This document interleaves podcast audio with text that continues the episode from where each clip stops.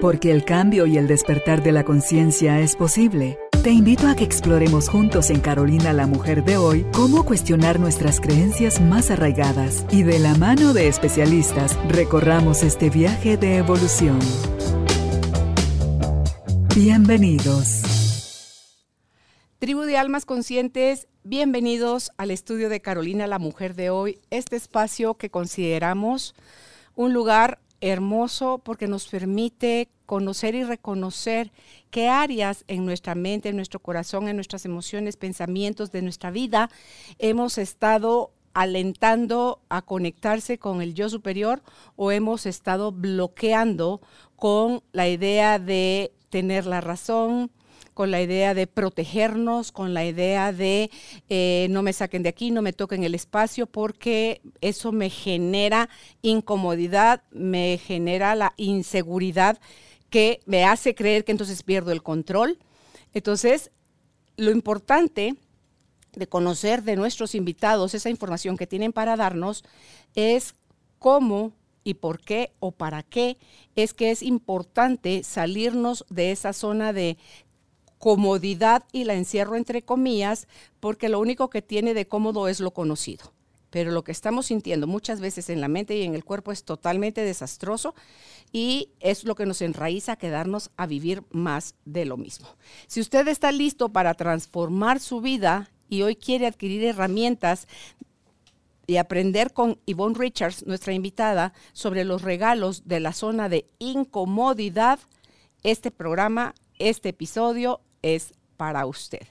Gracias por ser eh, parte de nuestra tribu de almas conscientes y de decirle sí a su propio proceso. Si están listos, están listas, empezamos.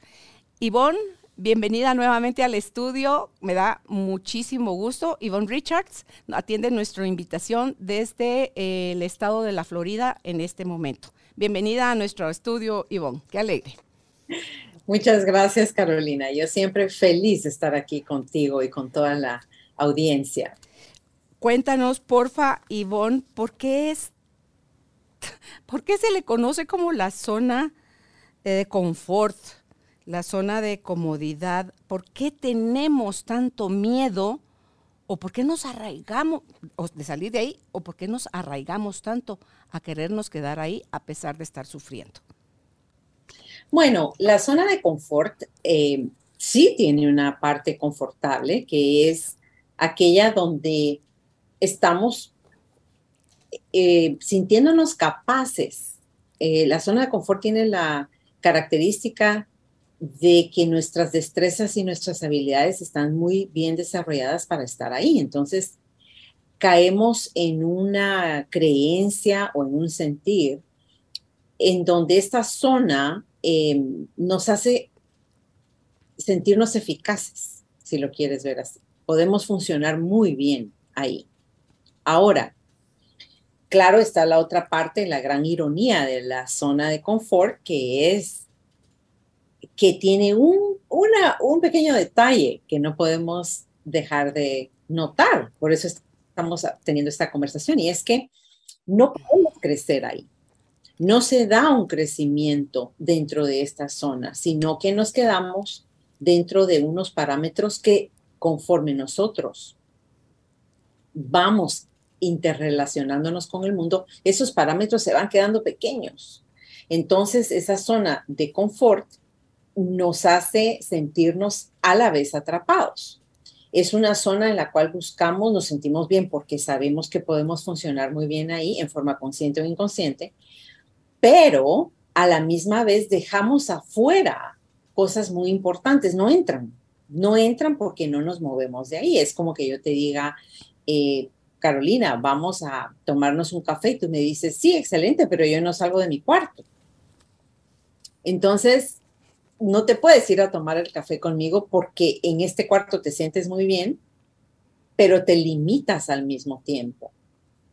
Entonces, ¿De dónde vienen las zonas de confort? Bueno, tiene mucho que ver con la parte de la entropía, ¿verdad? Donde nosotros nos hacemos pequeños. La humanidad, el ser humano, tiene la característica de, eh, de estar en ese retroceso continuo en donde nos hacemos pequeñitos.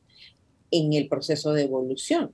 Pero esto es un asunto muy primitivo y tenemos la inteligencia y tenemos el alma y tenemos el corazón que siempre nos están empujando hacia adelante.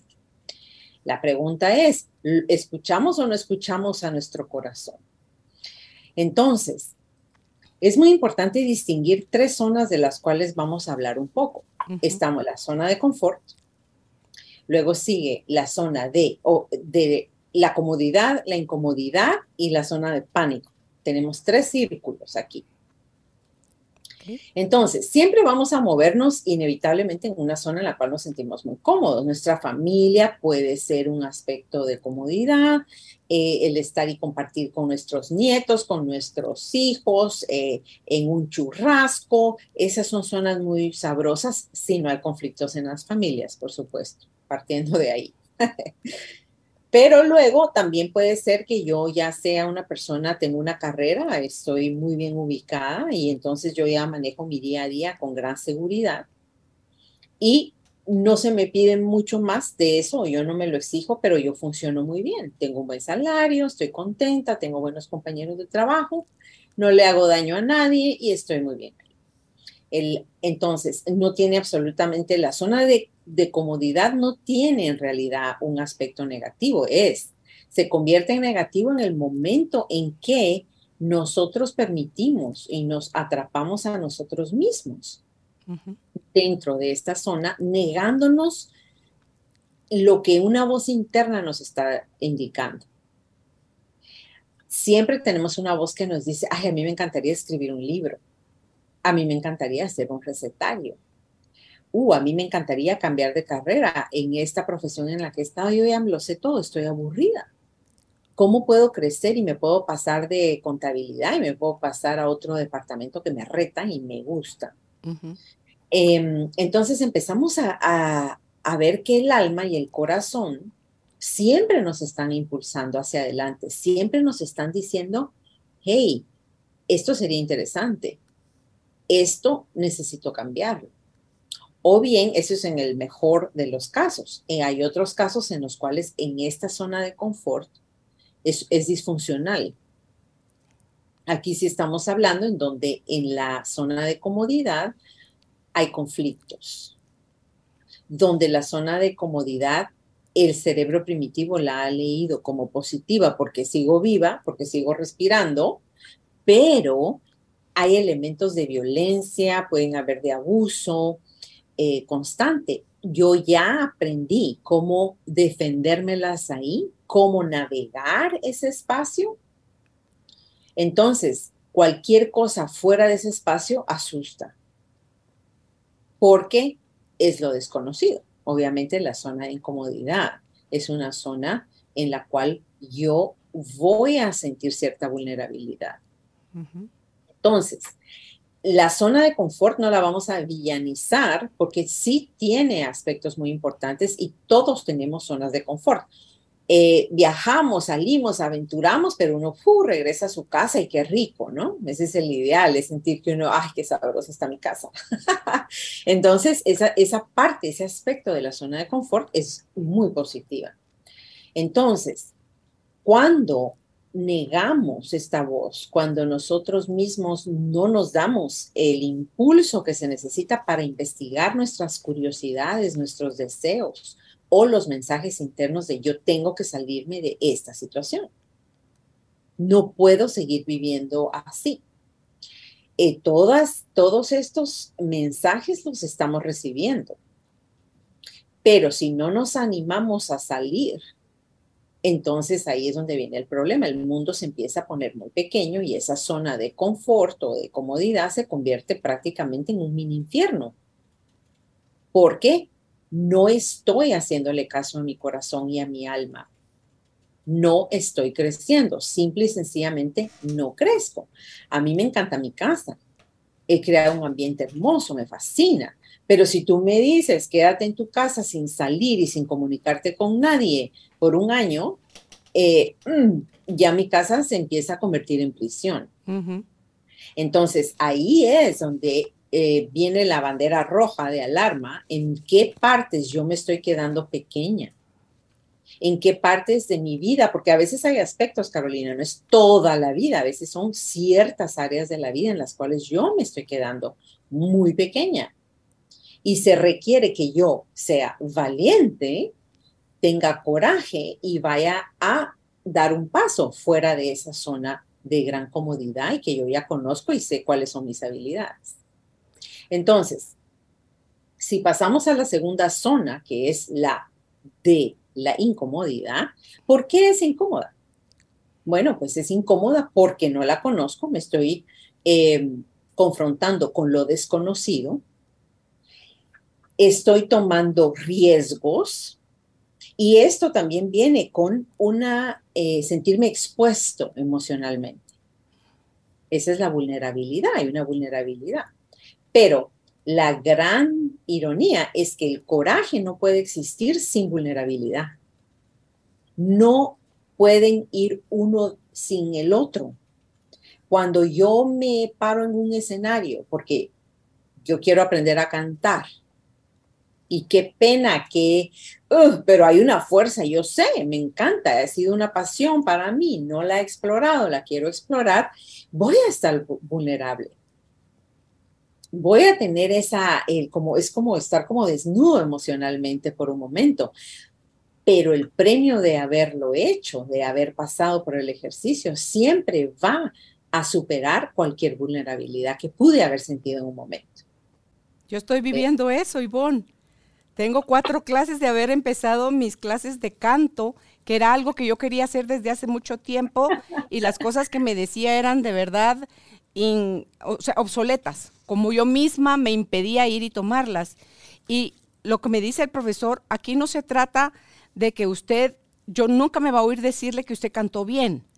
Me va eh, me va, a me va a escuchar decirle, necesitamos reforzar esto, necesitamos corregir lo otro, porque tampoco le voy a decir que lo hizo mal. Solo voy a estarle fortaleciendo donde hay que seguir puliendo. Y nunca le voy a decir que usted cantó bonito, porque eso sería poner mi gusto. Aquí mi tarea es ayudarla a usted a encontrar su voz, Carolina. Entonces, bajo esa, bajo esa reseña que me da él para empezar en la primera clase, Ivonne, yo me doy cuenta, o sea, que me abro, me dice, la felicito porque sí requiere de mucha vulnerabilidad el estar acá. Porque no siempre le va a salir bien. Entonces, eh, yo me quedo así como que, ¿what? O sea, eso salió de mí. Yo puedo hacer eso. Yo puedo elevar mi voz a esos volúmenes. Si ponemos en práctica todas las técnicas que aquí se enseñan, que es una técnica súper interesante que nunca se me queda el nombre, eh, me dice Carolina, lo que usted va a descubrir dentro de usted la va a maravillar, porque se va a conectar con su voz, no con la voz de nadie. Aquí usted no va a cantar como, no va a imitar a nadie, va a cantar como Carolina puede y desea cantar. Entonces yo así ¡ah! aplaudo y es hermoso. Ok, ahora aquí viene una pregunta. ¿Qué te decías tú todas las veces en las cuales era una añoranza, un deseo, un empuje interno. ¿Qué te decías antes para no salir de tu zona de comodidad? Cosas chafas, como, porque mira que yo decía, la música es mi vida. Dije siempre, desde siempre. Y me decía cosas chafas como, pero si ya cantas, cantas cuando vas en el carro, cuando cantas cuando te estás bañando, porque yo canto el día entero. Yo voy de un lado para otro y voy cantando. Ya estás cantando. Pero algo adentro me decía, no, o sea, no es eso, es cantar y cantar bonito, cantar afinado, cantar suavecito, cantar fuerte, cantar en los diferentes tonos. Sí se puede hacer, obviamente no sabía cómo, había que aprenderlo, pero mi, mi barata excusa era, pues, ya cantas, te la pasas cantando todo el día. Entonces, tenemos que ver, ese es un perfecto ejemplo de cómo hay una voz interna que nos dice, hey, quiero cantar, quiero cocinar, quiero aprender a cocinar profesionalmente, quiero aprender más sobre un programa Excel, eh, quiero aprender más sobre una, correr maratón. Eh, yo qué sé, qué es lo que tu voz interna te está diciendo, pero va a haber otra voz que es la de tu cerebro primitivo, que te quiere mantener a salvo, es una forma de tu cerebro de mantenerte respirando y cualquier cosa que se perciba como un riesgo, siempre este cerebro primitivo que está aquí atrás, abajo el cerebro, te va a, dar mensajes de tú no puedes. Es que a esta edad, ay Dios, ¿por qué? Esto se hace cuando uno tiene 15.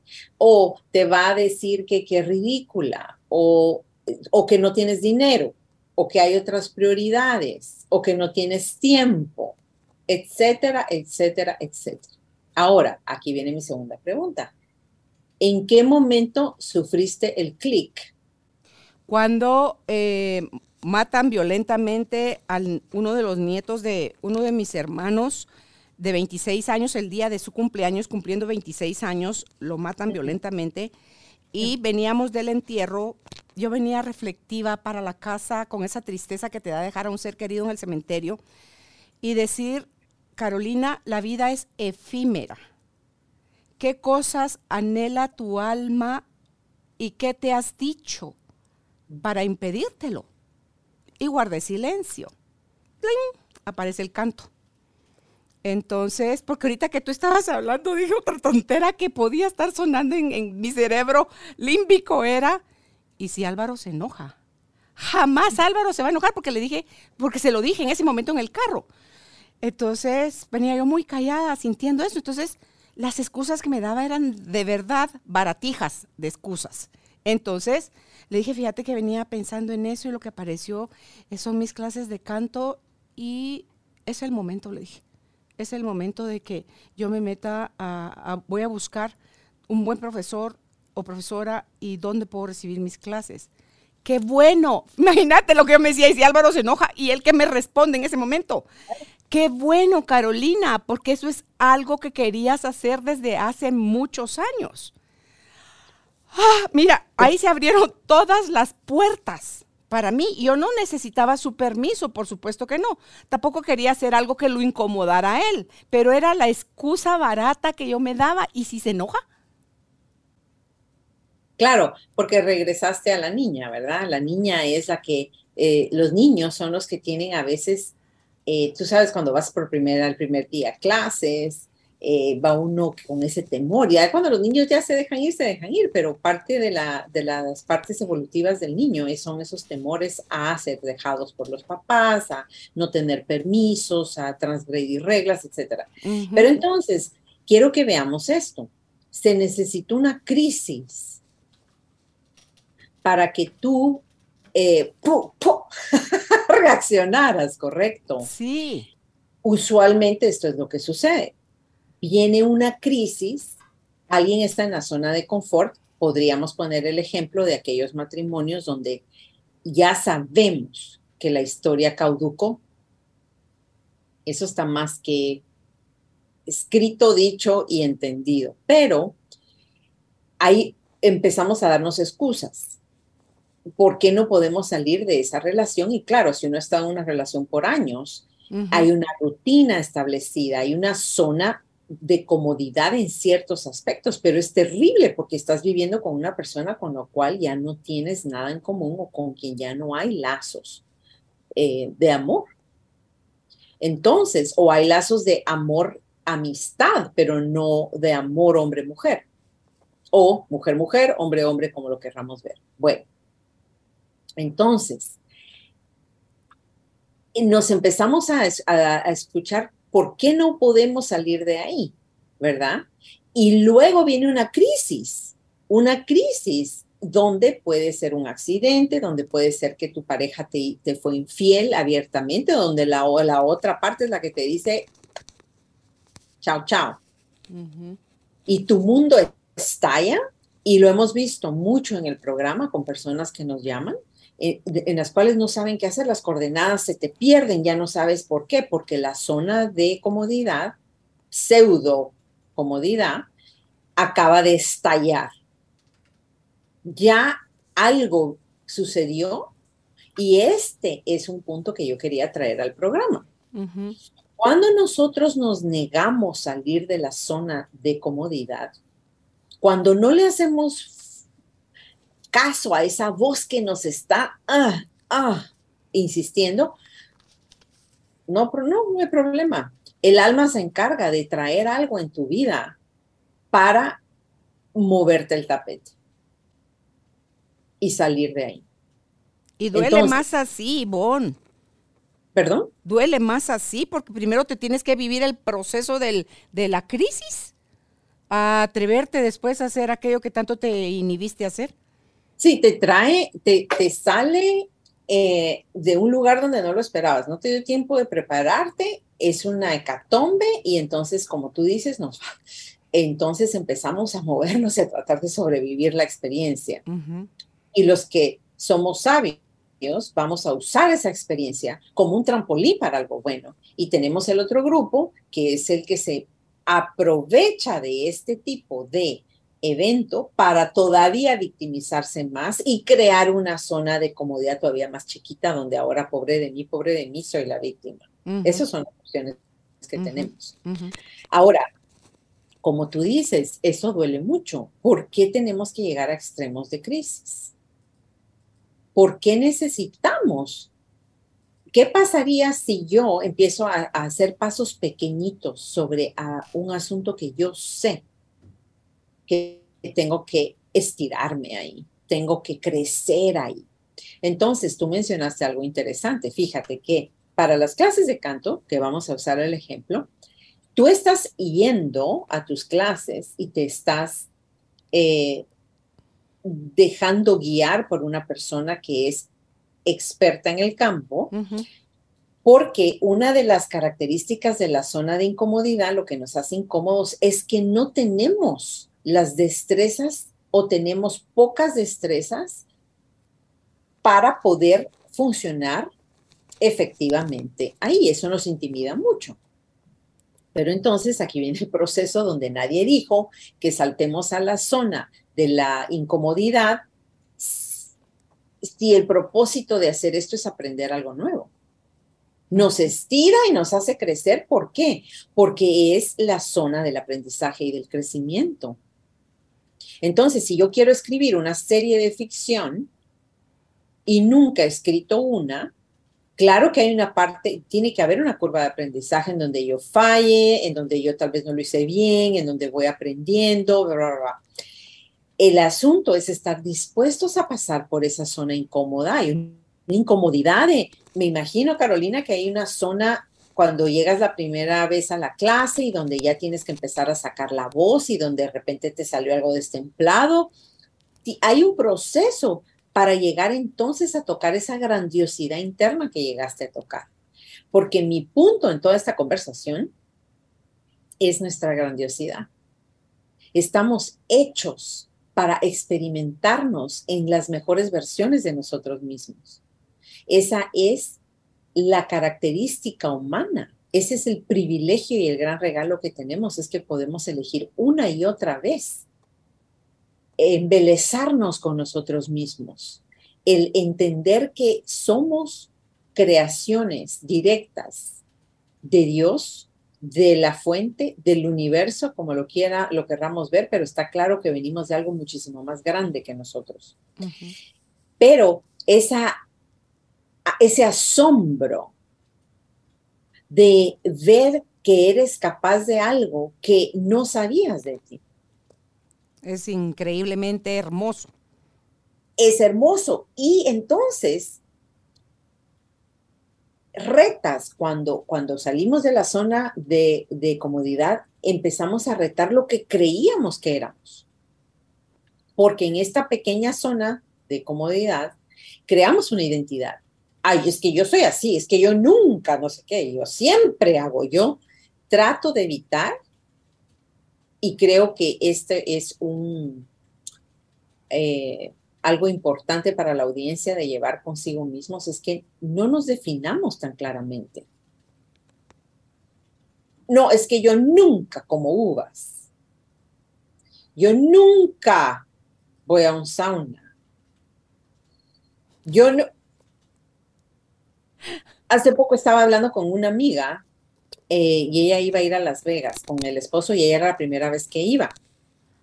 Entonces, los otros que estábamos en el grupo hemos ido varias veces, entonces estábamos hablando de, los shows tan lindos que, veí, que habíamos visto ahí, los aspectos que nos gustaban de Vegas y cuáles sí, cuáles no. Y ella se ha empecinado y ella ha dicho que ella iba por el esposo, quería solo ver cómo era, pero que ella no iba a asistir a ninguno de los shows de Vegas. Entonces todos nosotros les decimos, le decimos, ah, pues de eso se trata Las Vegas. ¿Por qué no? Estábamos muy curiosos y no. Y ella no le gusta esto y no le gusta lo otro y entonces no va a ir y entonces no va a ir, pero era, fue muy interesante para mí observar su punto de vista tan cerrado y tan claro y tan definido que definitivamente ella no iba a explorar esto. Entonces, mira cómo tú te puedes meter en un avión, desplazarte a, un, a otro lugar geográfico y no cambiar absolutamente nada de tu zona de confort. Se supone, o uno supondría más bien, que el viajar y salir es porque uno va a, va a hacer una expansión de fronteras internas, en donde vas a ver cómo come otra gente, cómo se mueve otra gente, cómo otras personas interpretan el mundo. Es parte de la aventura de viajar y del privilegio, creo yo, de viajar. Ok, pero no es así. No creamos ni nos empecemos también a mentir que porque yo me fui a Rusia y porque yo participé en, yo no sé, en una marcha de protesta de no sé qué, si yo no cambio mis fronteras, yo puedo llevarme mi mini fronterita y con mi maletita a donde voy y no moverme, pero ni un centímetro. Y la actividad, la actividad se vuelve pesada. Claro, puedes ir a terapia y nunca querer salir de tu zona de confort y no se reta en ese aspecto también. Entonces, esto de la zona de confort no es, no es una frontera física, es una frontera interna donde tú te pones ahí a los policías y de aquí para allá no salgo y me niego la experiencia porque no y porque no y porque no. Por las razones que sean. Usualmente es temor al cambio. Usualmente eh, puede ser también por una falta de claridad de por qué lo estoy haciendo. Puede ser por una y miles de razones, pero mi incapacidad de tolerar algo incómodo es muchas veces lo que no nos permite salir de la zona de comodidad. Entonces, esta es la explicación de por qué. Ah, bajemos de peso. Pongámonos en un programa para bajar, un programa que a mí me haga sentido, un programa que yo me sienta alineada con él, ese no es el problema. El problema es que en el momento en que empiece el programa que sea, tengo que pasar por un periodo de incomodidad porque estoy cambiando mis hábitos, estoy cambiando mis costumbres, estoy, estoy eh, cambiando mi paladar, estoy, estoy siendo retada a hacer algo fuera de los parámetros de lo que yo ya estoy acostumbrada. Pero esa intolerancia, ese nivel de intolerancia, estar incómodo por un solo instante, es lo que hace que no podamos cambiar hábitos. Algo ahí, Ivonne, creo yo también en este eh, abrir fronteras internas cuando implica renunciar a algo, a un mal hábito, a una mala relación, a una mala, qué sé yo, todo lo que sea mal hábito, tus vicios, ¿verdad? Todos tus malos hábitos te llevan a vicios. Creo que otra cosa que genera tanto miedo o incertidumbre es, ok, yo quito esto ahorita y ¿qué hago con ese vacío? Que va a llenar ese espacio, ese agujero que siento que estoy dejando sin nada. ¿En qué me sostengo? Que es, como que necesitan, así que como decimos aquí en Guatemala, te comates para nadar, ¿verdad? O sea, como que si tengo mi flotador, eh, los niños, mira, qué tranquila te sientes tú cuando les pones los flotadores. Ah, tú sabes que el niño no se te va a ahogar. Entonces, así nos pasa, creo yo, porque eh, nosotros es, usamos como flotadores las situaciones difíciles, tóxicas, innecesarias, pero de algo te estás agarrando.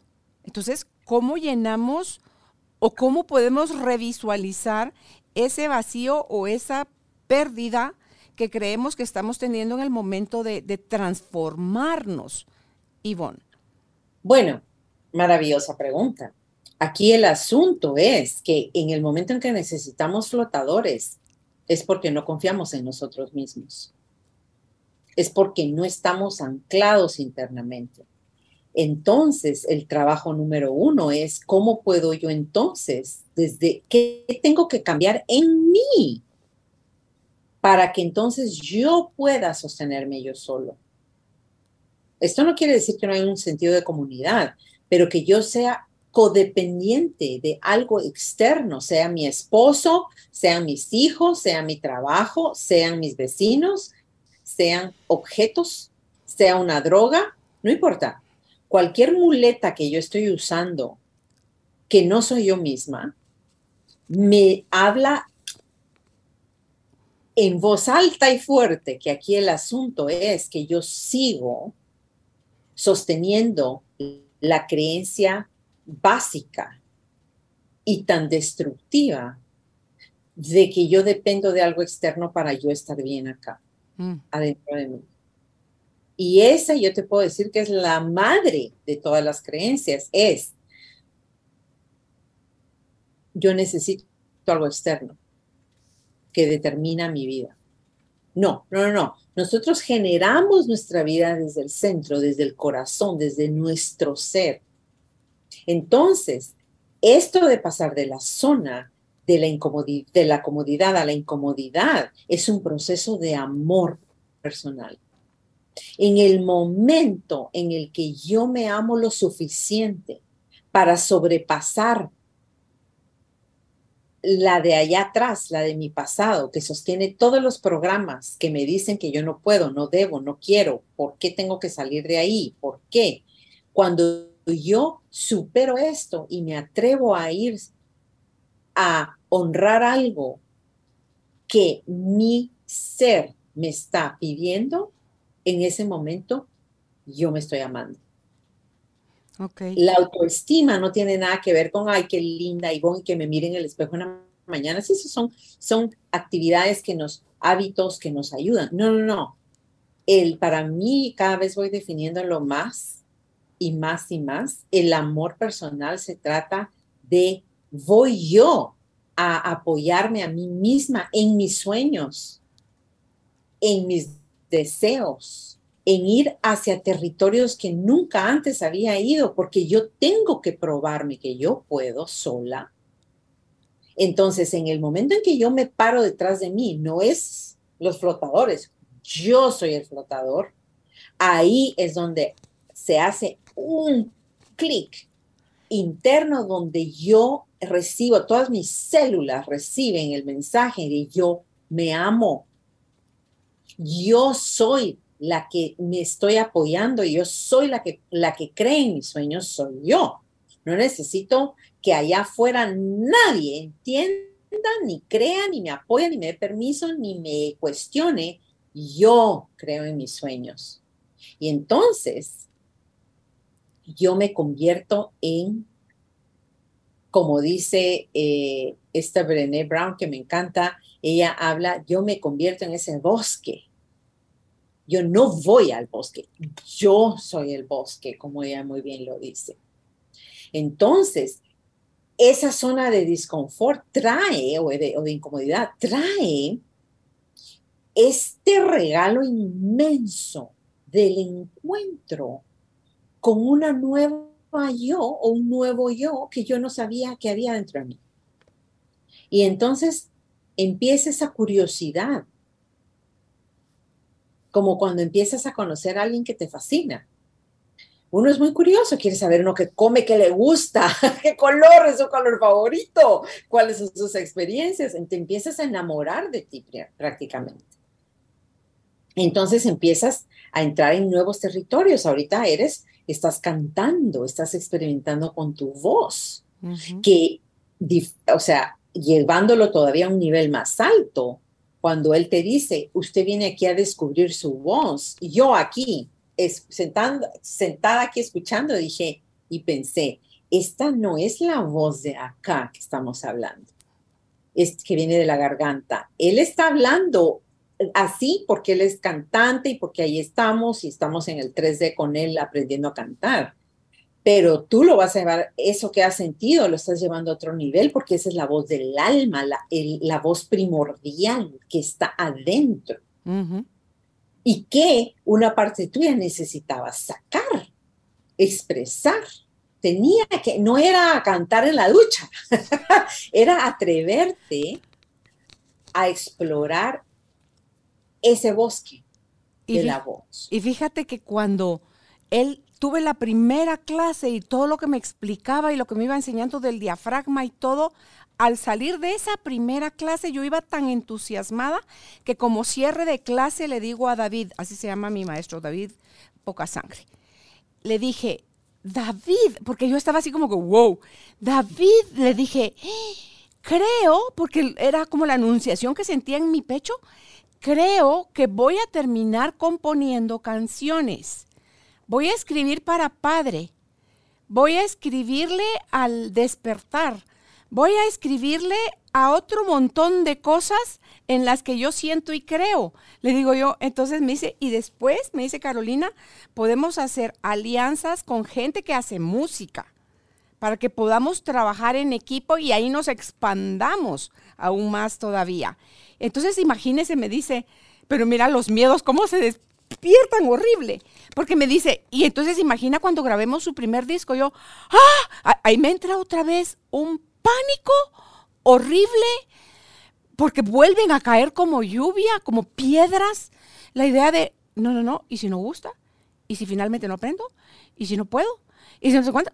Y otra vez te metes tú solito porque tu cerebro límbico sintió peligro, le tengo que lanzar a esta mujer una serie de frases derrotistas para que la aterricen de nuevo y ella no se me esté alocando tanto y se quede en esa zona eh, tranquila. Digo yo. Ahorita estás tocando un punto muy interesante. Creemos que la zona de confort y de la zona de comodidad y de incomodidad son zonas estáticas y no lo son. En el momento en que cruzaste una frontera y ahí estabas incómoda cuando llegaste la primera vez a tu clase, entre, entre, la emoción y el miedo y el... Ajá, lo desconocido, sí. El ay no quiero ir, el sí quiero ir, el ay ojalá que se me pinche la llanta y así no llego, o sea, ahí vamos. Ok. okay. Entonces descubres algo maravilloso y es que esta zona de incomodidad no está tan incómoda, tiene cosas muy interesantes adentro. Y empezamos, que este es un aspecto muy importante, a ver que yo tengo ya la base para poder entonces aprender y, manejar estas, estas destrezas. Tengo, tengo en mí mis propias fortalezas, mis propios valores, lo que he hecho hasta el momento, me habilita para poder empezar a aprender algo nuevo y es como decir, estoy armando un edificio, ya tengo raíces muy buenas y entonces tengo esa habilidad. Ok, entonces tú ahí estás. Wow, como tú dices, yo no sabía que yo era capaz de esto. Y entonces se genera tu alma, tu corazón, generan una nueva idea y dicen, uh, esto no se va a quedar aquí. Yo quiero hacer esto y esto. Y encuentro a un aliado y él te dice, claro, Carolina, entonces ahora vamos a hacer esto. Y él amplifica la visión. Entonces resulta que ahora te encuentras en un otro nivel de la zona, del paso de la zona cómoda, donde ya, ay, que me gusta mi profesor, me gusta mi clase, me gusta lo que estoy logrando, empiezas a crear las habilidades y ahí viene el reto número dos, que es otra vez boom. Y por eso esta es el área del crecimiento. No es que vamos a crecer un poquito, es que esto se va como, como bola de nieve y no sabemos a dónde vamos a ir a parar, pero tiene que ser bueno. ¿Por qué? Porque sentimos alegría, porque sentimos en nuestro pecho el corazón expandido, porque nos da risa. Yo escribo ficción todos los martes en la tarde, horas sagradas, estoy cuatro horas en una clase de inmersión de escritura creativa. Y, zona, a mí que no me la toque nadie, esa zona. Y cuando yo estoy escribiendo y estamos ejercitando y nos estamos leyendo, me divierto tanto, es tanto la alegría, genero tanto material para las otras cosas que estoy escribiendo, que de nuevo, igual que tú, yo ya vi una película de lo que estoy escribiendo me explico. Entonces, tenemos que animarnos, tenemos que darnos a nosotras mismas y a nosotros mismos esa honrar esos impulsos. Y ahorita me paniqué, pues. Ok, entiendo.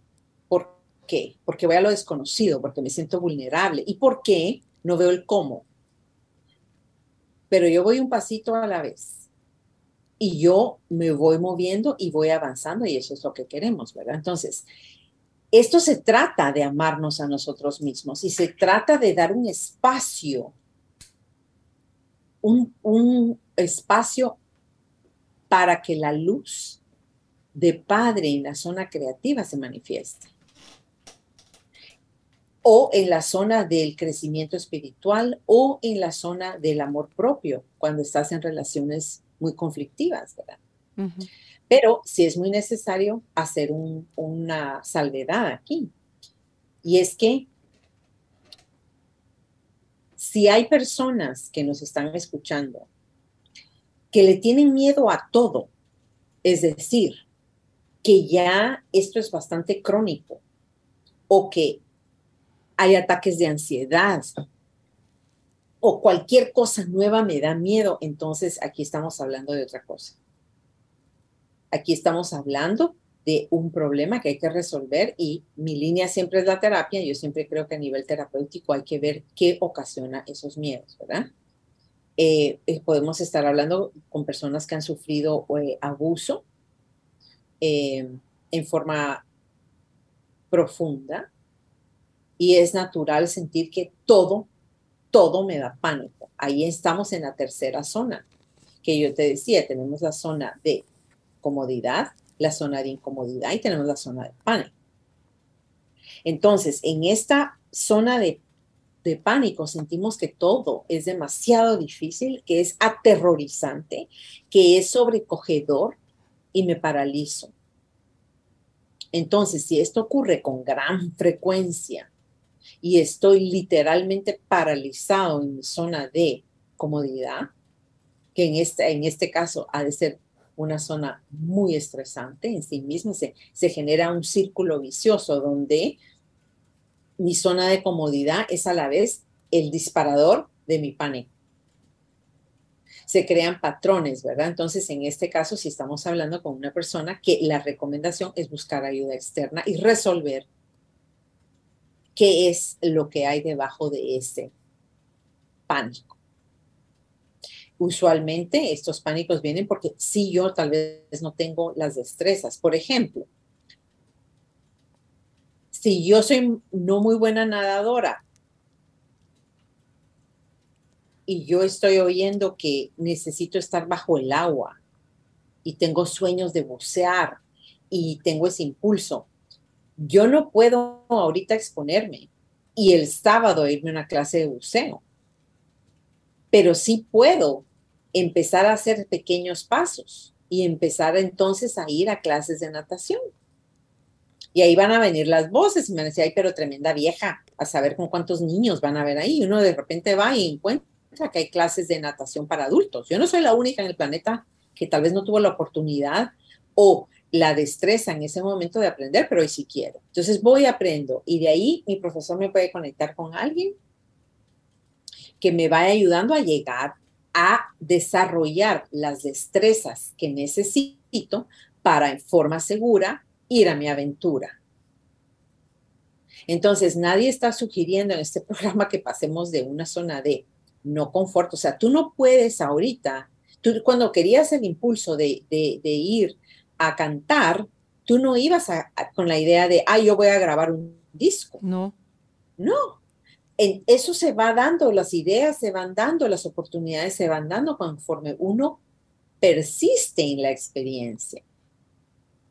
Y entonces ahí es donde viene esa necesidad de poder alargar nuestra tolerancia, agrandarla, profundizarla a estar incómodos.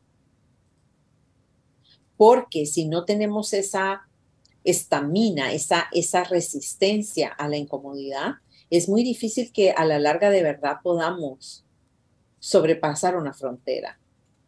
La, vamos a poder empujar un poquito, pero mm, inmediatamente, dos meses más tarde, estamos en otra vez en la zona de, de comodidad o pseudo comodidad.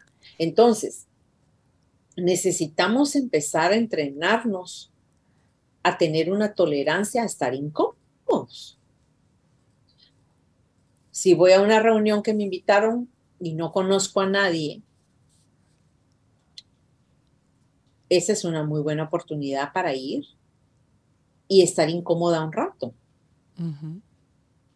Va a haber un momento así como mero destemplado cuando entramos. Ahora que nosotros estamos aquí en un nuevo espacio, el edificio donde vivimos eh, tiene un, área social espectacular y entonces hemos ido conociendo gente y entonces nos han invitado a reuniones así de una u de otra cosa y, y vamos y no conocemos a nadie más que al que nos invitó. Entonces siempre yo soy muy sociable, mi esposo es muy sociable, tengo las habilidades de, sociales para poder hacer una cosa así, entrar en frío, pero es un momento incómodo, hay un, un rato incómodo. Y hay grupos con los que no hemos conectado y pasamos y tratamos y todo, y después pues no, otros que sí, pero hemos tenido, no puedo yo decir, ay, no, yo nunca más voy a bajar al área social porque esta vez no sentí como con conexión con nadie. Entonces, ¿para qué voy a ir? No, no, no. Yo voy a seguir insistiendo y voy a seguir yendo hasta que hago un gol y encuentro una persona con la que conecté y creé algo importante. Que fue exactamente lo que me pasó. Empiezo a hablar con esta, estas, eh, en realidad yo veía que alguien no podía entrar porque aquí se entran con cosas de seguridad. Entonces no podía entrar y yo fui a abrirle la puerta. Ella muy amable con su esposo y como que nos sonreímos y bueno, más tardecito en la reunión nos fuimos conectando y resulta pues que es una coach internacional. Y entonces teníamos muchos puntos en común y entonces hemos platicado y nos, nos conectamos. Fue muy satisfactorio conocernos. Y ya, me invitó a una reunión que tiene con mujeres eh, profesionales y entonces empezamos a crear una relación. Pero si yo a la primera que fui que me sentí incómoda dejo de ir a estas reuniones sociales, entonces nunca voy a conocer a nadie. Tengo que tener la tolerancia de poder estar en estos espacios incómodos por un rato. O donde conecto superficialmente, nadie es agresivo ni mucho menos, todo el mundo está ahí para conocer a alguien, ¿verdad? O tal vez ah, en un grupo, mi esposo y yo éramos los mayores del grupo, resulta que estábamos ahí con chicos de 30. Entonces, eh, es más, es, eh, conectamos muy bien con algunos y con otros no. Pero el punto es que tenemos que estar dispuestos a pasar por esas etapas de, ah, voy al gimnasio. Ay, no, yo no voy al gimnasio porque ahí sí que todo el mundo ya sabe lo que está haciendo. Claro que no. Todos los que están en el gimnasio llegaron igual que nosotros sintiéndose un poco incómodos y tal vez el no me miro bien con esto y aquí hay mujeres, hay unos cuerpos preciosos o unos hombres así todos, wow, y yo aquí estoy que apenas se puedo respirar y levantar una pesa de tres libras, pero toca pasar por esos periodos de incomodidad hasta que yo empiezo a desarrollar la destreza de poder estar en el gimnasio a nivel social y también a nivel, digamos, del, del desarrollo físico que que voy a tener ahí. Pero si yo no me voy a, a exponer, si yo no voy a pasar por estos momentos incómodos, y ay, no, entonces mejor me quedo en mi casa y me regreso. No hay mucho donde crecer. Esos son los regalos de la vulnerabilidad, Ivonne.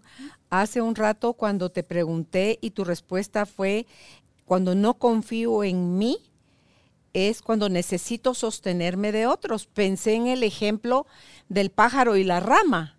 El pájaro conoce sus capacidades, sabe que puede volar y no se limita si la, la, rama está muy frágil, si se va a quebrar, si está seca, si es una rama gruesa. No, no, no, no, no. Él, él domina su propio peso y sabe que vuela, porque es pájaro. Entonces, truena la rama en crack y él sale volando tranquilamente, que me imagino que es eso que termina uno desarrollando al final cuando tú decías lo de la estamina, porque dice el profesor de canto, mire Carolina, el secreto con el canto es la estamina, lo que a usted, para cantar usted necesita la estamina y el soporte del aire, o sea, el manejo correcto del aire, porque usted tiene que aprender a distribuir su aire, de una manera que le permita a usted subir y bajar con su voz.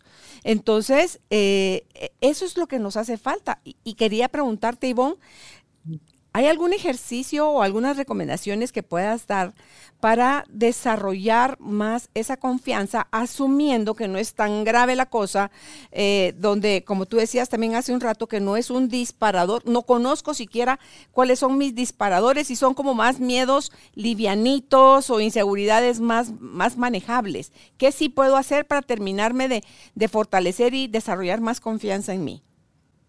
La única forma que yo encuentro es haciéndolo es decir, tomando riesgos. Entonces, por ejemplo, uno sabe, Carolina, uno sabe exactamente en dónde toca tomar el siguiente riesgo. Es decir, la voz interna, ¿dónde me está llevando?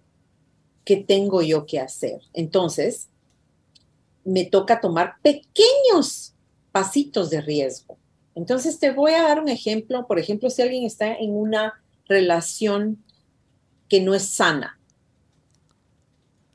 Y no tiene ni idea de qué hacer con esta situación, eh, pero sabe que, ya no puede seguir así. Bueno, puede empezar a hacer pasitos pequeñitos, tales como buscar grupos de ayuda o de mujeres que han pasado por divorcios, por ejemplo. Puede ir a consultar con un abogado y ver, entender cuáles son sus derechos y cuáles son sus responsabilidades y poder saber exactamente en qué está uno parado. Porque mucho de ese gran temor de la zona de comodidad es porque creamos, asumimos tanto con base en nuestros temores, Carolina, asumimos, asumimos que es imposible, asumimos que no se puede, asumimos que voy a perderlo todo, asumo que la otra persona no me va a dejar ir, asumo tanto. Entonces, una cosa sería ir a buscar información de alguien neutral para saber legalmente cuál es mi posición y cómo debería yo proceder para protegerme a mí y a mis hijos. Ok. Por ejemplo. Ah, bueno, entonces yo ya tengo información con el corazón palpitante, tal vez tal vez tengo que ver que voy a pagar eso con una otra cuenta que tengo o, o agarrar dinero de otro lado, yo qué sé, pero o hacerlo escondidas, lo que uno quiera, pero hay que hacerlo. Eh, puede ser también que yo vaya a terapia para entender mis motivaciones y qué es lo que me impulsa y qué es lo que me va a dar la fuerza para poder eh, hacer lo que tengo que hacer. Entonces, son pequeños pasos que no son tan pequeños a la larga, pero que me van a permitir ir moviendo la energía alrededor de esto. Pero más importante aún siempre es conectarnos a nivel de nuestra conciencia para crear estos cambios. Pero la acción, el paso a la acción, el hacer un pago, el comprometerme, el comprometerme con mi propia vida,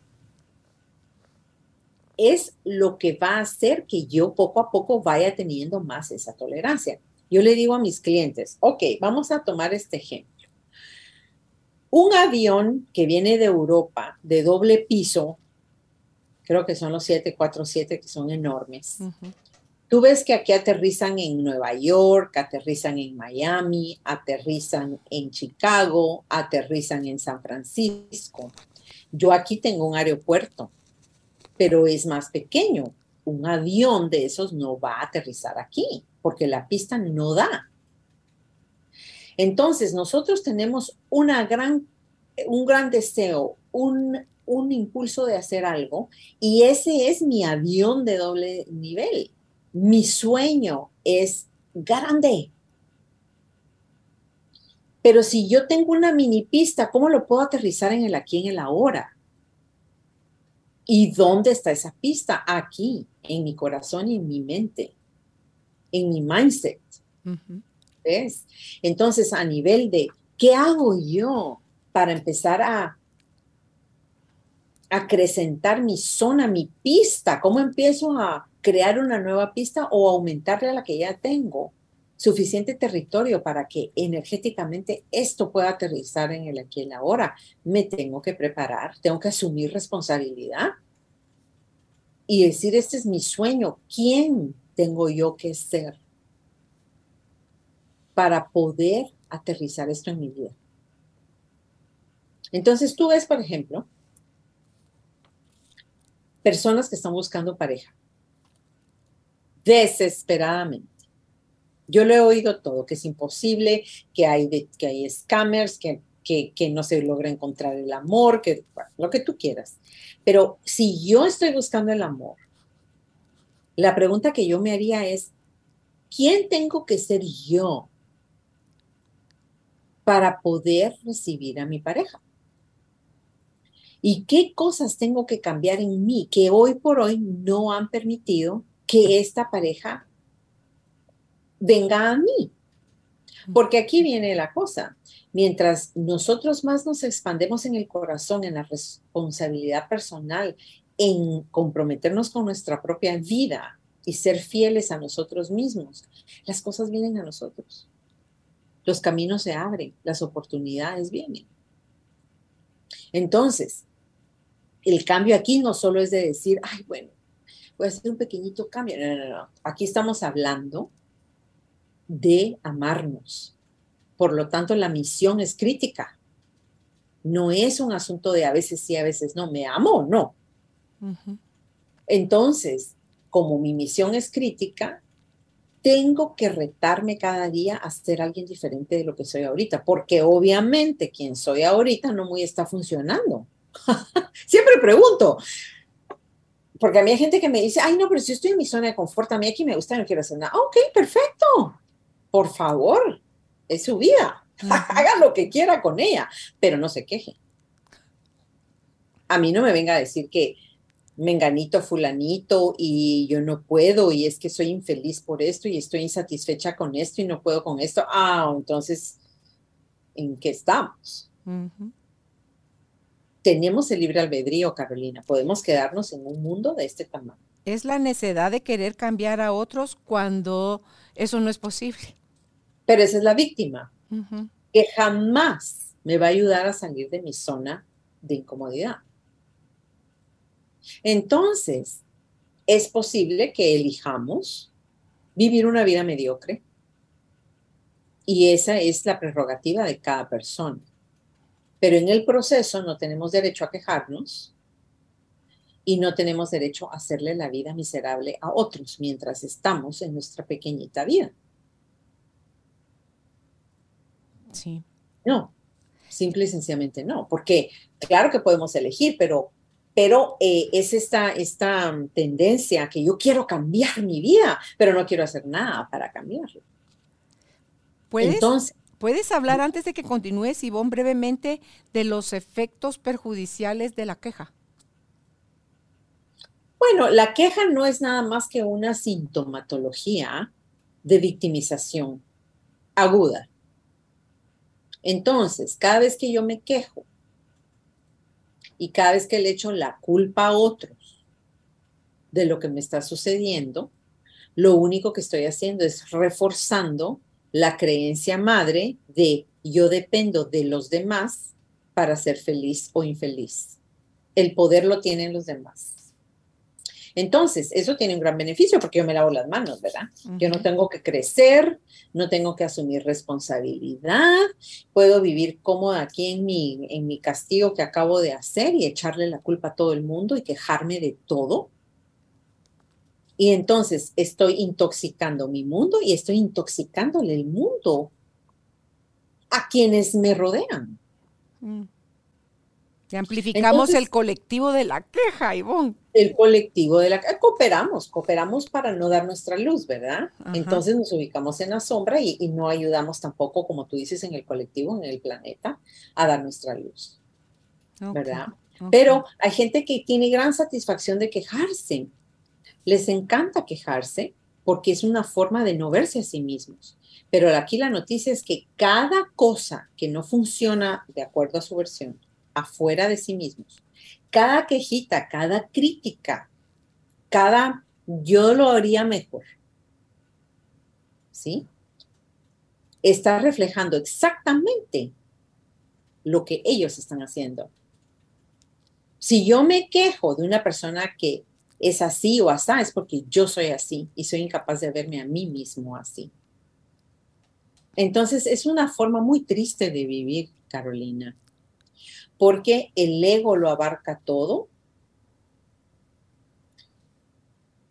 y no que el ego sea algo negativo, el ego tiene sus aspectos positivos, es lo que nos permite funcionar aquí el, lo que nos permite adaptarnos desde muchos niveles. No lo voy a villanizar tampoco, pero si nosotros eh, caemos en tales estados crónicos de yo no fui, fue TT, entonces, ¿qué hago con mi vida? Vivo esclavizada y dependiendo todo el tiempo, 24 horas al día, 365 días del año, en lo que los otros hacen, dicen, piensan y les doy el poder, otorgo mi poder. Mientras yo podría crear esa energía que estoy eh, desperdiciando en esa creencia de en el exterior se crea todo. Yo puedo entonces usar esa energía para empoderarme a mí mismo.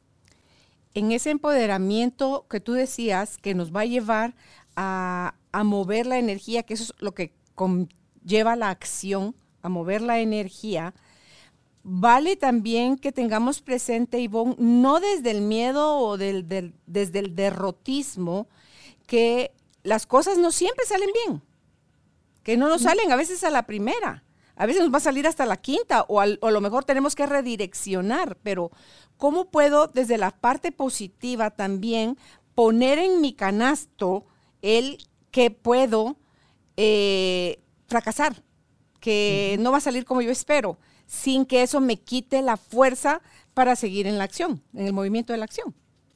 Yo creo que hay una línea muy delgada entre la intención, intencionar por algo, y, el, y la entrega. Entonces, si yo tengo objetivos a cumplir y no salen en el momento, en el ritmo con la persona que yo quería, ta, ta, ta, ta, ta, ta, ta, es porque estoy sobreintencionando. De intención me pasé a querer controlar el resultado de lo que viene. Ahí está el secreto. Ahí. Entonces tenemos esa línea donde, y también si yo hago una sobreentrega, entonces me lavo las manos, hay que ser lo que Dios quiera. Entonces también peco en el otro lado de demasiado no, como que no soy yo la participador, la participante en mi vida. Entonces, ahí está esa línea que tenemos que ir navegando, ¿no? En primer lugar, te voy a decir algo. Vamos a ver cómo explico esto. Cuando nosotros queremos crear algo, lo vamos a crear. No sí o sí, lo vamos a crear cuando de verdad ponemos nuestro alma, nuestro corazón, pero no a nivel del controlar, sino en la conexión con el éter, con el universo. Cuando entramos en ese espacio y creamos y cambiamos la firma energética de lo que queremos crear y empezamos a entrenarnos a bajarlo a tierra, lo vamos a crear, no hay fracaso. Y mucho del trabajo que yo hago con mis clientes es, yo no quiero pegarle al blanco una vez cada 10 años. Yo voy a pegarle a ese target cuando yo pongo el ojo ahí, el target ya está en su lugar. Pero se hace desde un comando donde el alma lleva la batuta, en donde yo entonces me desnudo y me de mis hábitos, de mis costumbres, de mi siempre yo em, y mis dramas y mis siempre las mismas conversaciones y me distraigo viendo la televisión o tengo la televisión encendida todo el día. No, no, no, no. Cuando yo me conecto, cuando estamos cambiando de verdad, cuando yo te digo cambiar quién estoy siendo, es que me estoy conectando con la fuente y estoy conectando con mi ser superior. Y entonces ahí es donde yo planto mis deseos. Y cuando regreso a tierra y voy al trabajo y tengo que ver con los niños y entonces la ropa sucia y entonces tengo que confrontar todo esto, yo me mantengo siempre con el ojo en, ok, ahorita esto está, el día está, ¿qué tengo que cambiar en mí para cambiar cómo va el día? No me está gustando. Ese momento, momento, momento, momento.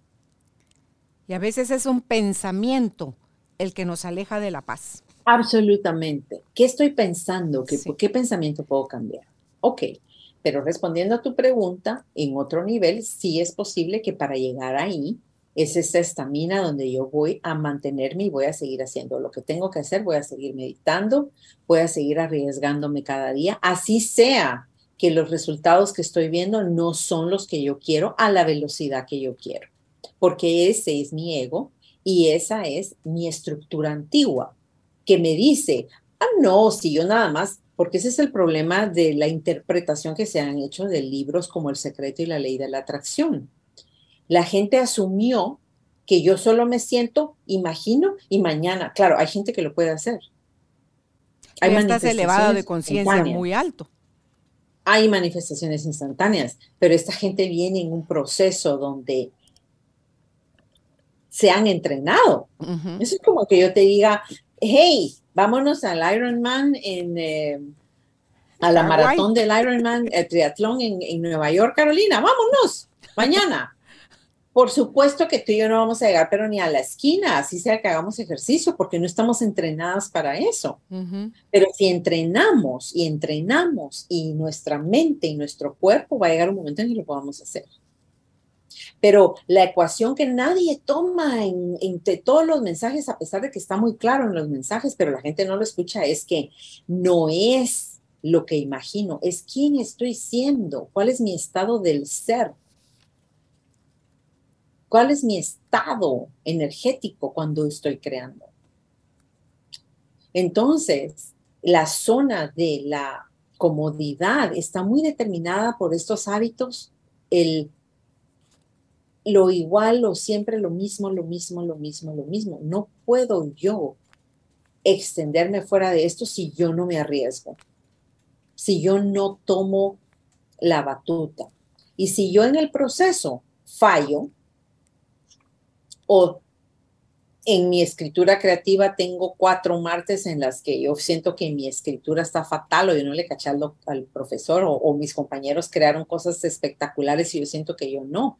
Ahí es donde a mí me toca decir, yo estoy en mi misión, yo lo estoy haciendo, yo estoy en las trincheras. A mí, Carolina, que me hable la gente que está metida en las trincheras. Yo no quiero la gente que está viendo y criticando desde afuera. Yo quiero la gente que está con el lodo hasta aquí. Mm.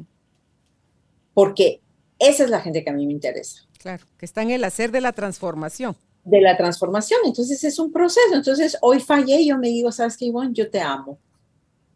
Ahí abajo tirada con la escritura fatal, ahí te quiero. Te amo y yo voy a seguir escribiendo y tú vas a seguir cantando y aquella persona va a seguir avanzando en lo de su divorcio primero a nivel terrenal, averiguando eh, cómo está su situación y luego entrando en procesos de oración y de conexión intensa para que los caminos se abran. Mm. Y se van abriendo, te van viniendo señales, pero se requiere de una decisión interna. Hay algo que decidir hay algo que decir. Y ¿sabes qué? Hasta aquí llegué con esto. Esa historia yo ya, hasta aquí terminé. Y uno manda una señal mm. tan fuerte. ¿Qué es lo que te pasó a ti en el carro? Sí, y, es, y además es cosas que puedes llegar ahí, a ese mismo punto por hartazgo, o puedes llegar ahí por convicción amorosa de decir, ya, ¿qué es lo que me pasó a mí en el carro? De decir, ya no me voy a postergar más, si es tan efímera la vida, no sé cuánto voy a, vivir, entonces quiero hacer esas cosas que mi sistema interno, mi alma me está pidiendo hacer y hacerlo. En el caso cuando decías, eh, Ivonne, que la intención excesiva nos lleva a querer controlar el, el resultado, me hiciste pensar cuando yo te comentaba fuera de cámaras, que o, practico la meditación de Joe Dispensa, dejas de ser tú, o practico la de sobrenatural, dependiendo de cómo se siente mi cuerpo, porque yo lo siento en la mañana al despertar. Y le pregunto a mi cuerpo, hoy qué necesitas. Y entonces escojo una o escojo la otra. Entonces, cuando yo dejo de ser yo, es que es tan amorosa esa meditación, porque me puede en el presente, como ya estoy consciente de qué a qué renuncio en esa meditación, y me lleva a través de la guía a, cómo es que se siente mi mente y mi cuerpo cuando yo estoy queriendo funcionar desde esa parte fea de la, del control. Entonces, y, si estoy dispuesta o no a entregárselo a la conciencia superior, y por supuesto es un sí, y después cómo con la palabra cambia, tú puedes, cuando te cachas en eso, porque te iba a generar los escenarios de posibilidad de que ya volviste a resbalar en el mismo espacio, y solo con que digas cambia, porque empiezas a meter nuevas grabaciones a tu cuerpo de cómo es y cómo se siente la expansión y la conexión con el amor. Y después ya pasas a ese momentito final donde te conectas con esa conciencia superior, porque para eso uso la de sobrenatural. Cuando tengo, digo, solo quiero, hoy solo quiero conectarme contigo, Padre. Y, y me voy, ¿cómo desaparece mi cuerpo en ningún lugar? Y no soy nada, y no soy nadie, y, no quiero nada. Entonces, mira, es una cosa. Entonces, esas mezclas me han ido ayudando a mí a, soltar amarras, a, a, a reconocer de a poquito quién realmente soy, Ivonne.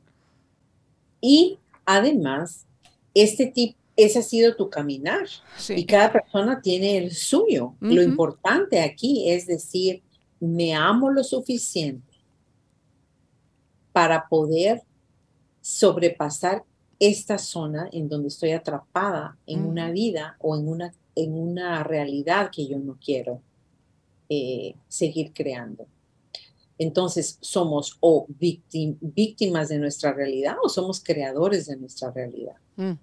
Y mi propuesta es que somos creadores. Lo hemos comprobado una y otra vez y está científicamente comprobado. Entonces, para las personas que están interesadas en salir de la zona de confort, hay que empezar a retarse diariamente, cambiar los hábitos, hacer cosas nuevas si yo siempre voy a este restaurante y como lo mismo, ¿por qué no voy a otro y como otra cosa? Pero este programa está, obviamente, estas son pequeñas actividades que a la larga no van a crear grandes transformaciones, a menos que nosotros nos pongamos a trabajar en nosotros mismos. Que busquemos, hay tanta herramienta ahorita en el mundo, Carolina. Eh, hay meditaciones hermosas en YouTube, están todas, eh, todo lo del trabajo con Joe Dispensa, que a mí me parece que es eh, e, espectacular exactamente para esto. Como él dice en uno de sus libros, ¿verdad? Romper el hábito de ser uno mismo y aprender y cambiar la personalidad. Porque si yo no cambio quien yo soy, realmente no hay una transformación consistente y constante. Que es lo que yo te decía, hay que llegar al, al, al, al target cada vez, no una vez cada 10 años. Claro. Ponle otro buen inicio, son lo de las emociones atrapadas, que ya tuvimos contigo un programa hace tiempo del doctor Bradley Nelson, y él es tan sencilla la técnica, Ivonne. Es elegante, es elegante, es sencilla. Y todos tenemos emociones atrapadas. Así es. Ahora, pero siempre vamos a lo mismo. Pueden haber 90 mil técnicas que si yo no me voy a estrechar afuera de mi zona de confort, entonces yo puedo adentro llevar, puedo ir a cursos aquí, cursos aquí, cursos allá, porque lo he visto muchas veces. Y hay muchos cursos, pero yo no cambio mi esencia. No cambio aquello que me para de poder usar estos recursos maravillosos y trascender.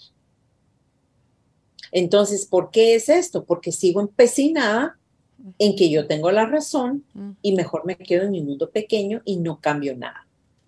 Entonces, si yo no me cambio a mí mismo, si yo no cambio mi energía, no va a haber un cambio afuera. Ok. Así de simple. Entonces, la gran invitación aquí es a tomar riesgos, a seguir la voz del alma, a no conformarnos con una vida pequeña y hacer lo que sea necesario para trascender desde la conciencia, no solo desde las acciones y las palabras, sino desde la pura conciencia. Y en hacerle caso a esa voz que nos viene diciendo hace tanto tiempo que hay algo que hay que cambiar, que algo tiene que cambiar, que yo tengo, estoy hecho para mejores cosas que las que estoy viviendo ahora. Eh, porque, de nuevo, también la vida viene y te da los somatones y no queremos hacerlo a través de crisis. No lleguemos a las crisis, sino escuchemos esta voz y pidamos mucho y investiguemos, leamos. Eh, en online hay tanta maravillosa información sobre lo que yo quiero hacer, sea lo que sea. Así que, eh, y las personas que, repito, le tienen pánico a todo, entran en ataques de pánico, los niveles de ansiedad son altísimos cada vez que van a hacer una cosa chiquitita nueva, hay que buscar ayuda, porque tampoco es una forma de vivir. Gracias. Gracias, Ivonne, porque a mí me dejas mi corazón confirmado, mi corazón expandido. Eh, está, estoy como en una fase de, tengo un sombrero que compré cuando fui, que te conté que fui a, Matlán, en Tepoztlán, que queda muy cerca de ahí, que es un lugar como eh, Panajachel acá, así como, como el lago.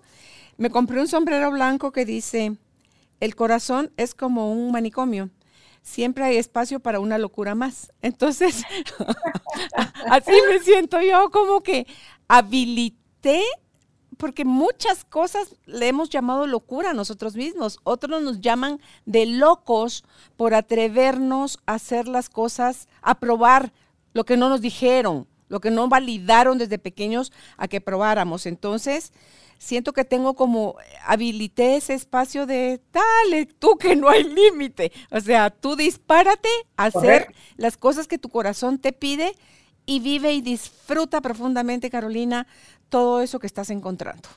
y, a, tomar las oportunidades y crearlas si no están ahí.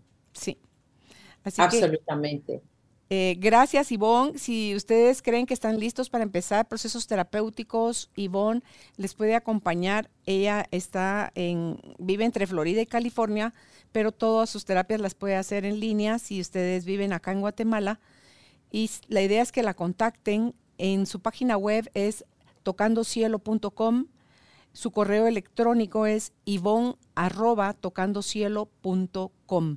Ivonne es con Y B chica o dos Ns, NNE, o sea, Ivone, arroba tocandocielo.com. Te abrazo a la distancia, Ivonne, y, celebro haber compartido contigo este espacio tan sanador y tan hermoso. Que estés Mucho amor y mucha luz para ti y para toda la audiencia. Y ojalá y nos podamos ver a fin de año. Eso sería maravilloso. Ok. Que estés Hasta luego, Carolina. Cuídate. Chao. Adiós.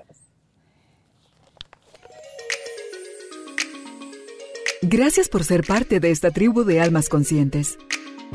Recuerda visitar nuestra página web carolinalamujerdehoy.com.gt para más información de estos temas y de nuestros invitados. Tenemos más programas, blog, libros, talleres, tienda en línea y material exclusivo para quienes se suscriban. Encuéntranos en redes sociales como Carolina la Mujer de Hoy.